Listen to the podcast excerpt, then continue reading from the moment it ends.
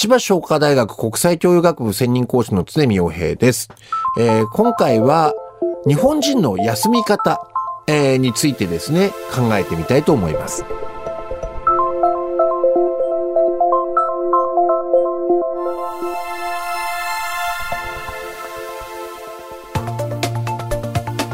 未来授業今週の講師は千葉商科大学専任講師で働き方評論家の常見洋平さん。専攻は労働社会学で大学生の就職活動労働問題キャリア論若者論などを中心に執筆講演など幅広く活動しています。今年4月働き方改革関連法が執行。働き方をめぐる環境が大きく変わる中関心が高まっているのが働き方と対になるキーワード休み方です。ここまで日本の休み方の課題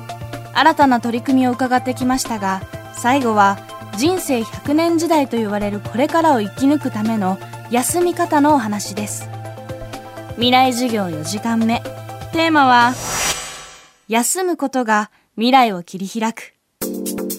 あの、終身雇用崩壊だとか、一方で70歳まで働くぞという意見が出ているということです。まだこれから議論が活性化するなっていうレベルだし、まあ、それに向けた布石をもう打ってる企業の動きもあるわけなんですけれども、まあ、ちょっと考えていかないといけないのが、終身雇用といったものを見直すためには、解雇のルールのね、あの見直しみたいなものが行われて、そこには私時間もかかると思うし、議論がまだまだ不足してると思うんですね。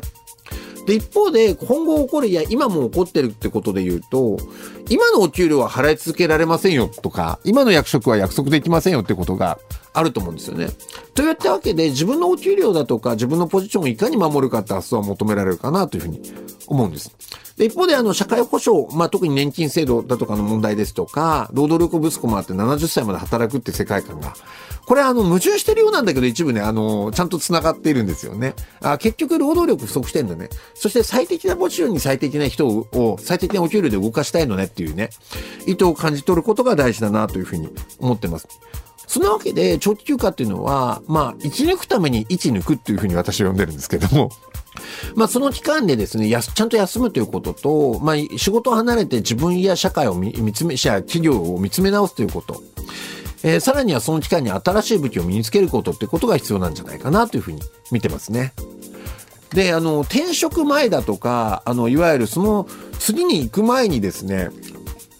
その有給休暇期間にですね、何か学び直したりですとか、海外旅行をしたりですとか、ボランティアをしたりして知見を貯めるっていう動きがあります。この前ね、ちょっと、やや雑談の上で、かなり特殊な例ですけど、面白かった例で言うと、私のゼミの後輩が、あるあの外資系企業から、ある日本企業にですね、今回転職するんですね。同じ業界での転職なので、特に外資はその点厳しいので、半年以上は転職しちゃいけないっていうルールがあるんですね。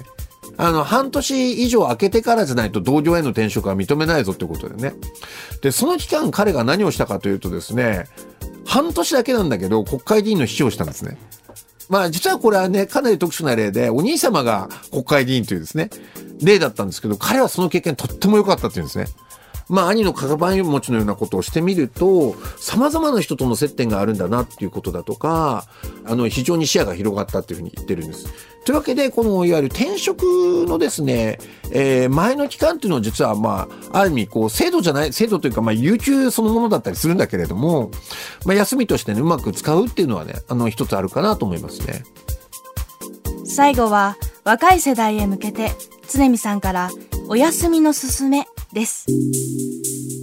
このね、番組のリスナーの皆さんは休むって言った時に、とは言ってもね、とか、いや、今の忙しさじゃ休めませんよって言うと思うんですね。で僕こう問いかけたいのは、いや、いいから、今週から来週一日強引に休んでくださいって、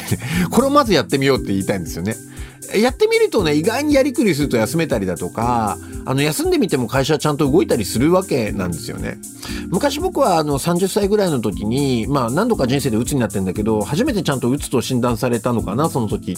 になったことがあってね、その時にやっぱりこう、いわゆる産業医さんとかに言われたのが、まああのね、もう早く寝て、ね、あの、早く起きろと。早寝早起きを繰り返せって言って、その瞬間僕は無理ですよって言ったんですよね。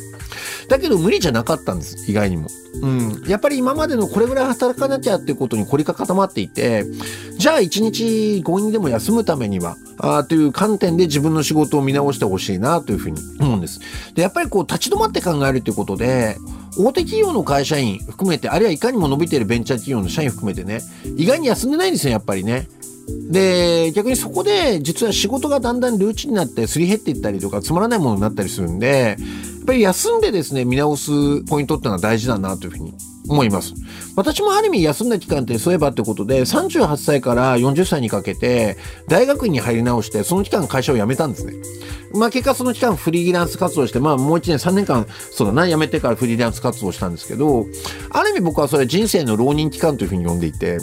あの、結局働いちゃったんですけど、その期間で得たものって大変大きいし、逆にあの組織に所属することのありがたみも分かったんですね。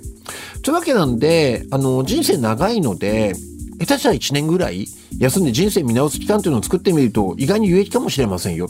一旦その期間収入がないかもしれないし、えー、けれども、結局そこでそれ以上のリターンが得られるかもしれませんよってことをね、問題提起したいなというふうに思います。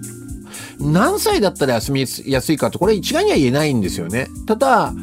っぱり若い方が休んでもダメージ少ないんじゃないかなと思います。まあ一般論としてね、えー、若い方がまだご家庭といいますかね、奥さんがいない、あるいはお子さんがいないっていう方も多いかと思いますんで、あまり経済的なダメージが少ないぞっていう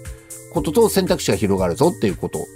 20代の後半でね、1回ぐらい休むぐらいのね、選択肢を持っててもいいんじゃないかなというふうに思いますね。今週の講師は、千葉商科大学専任講師で働き方評論家の常見洋平さん今日のテーマは休むことが未来を切り開くでした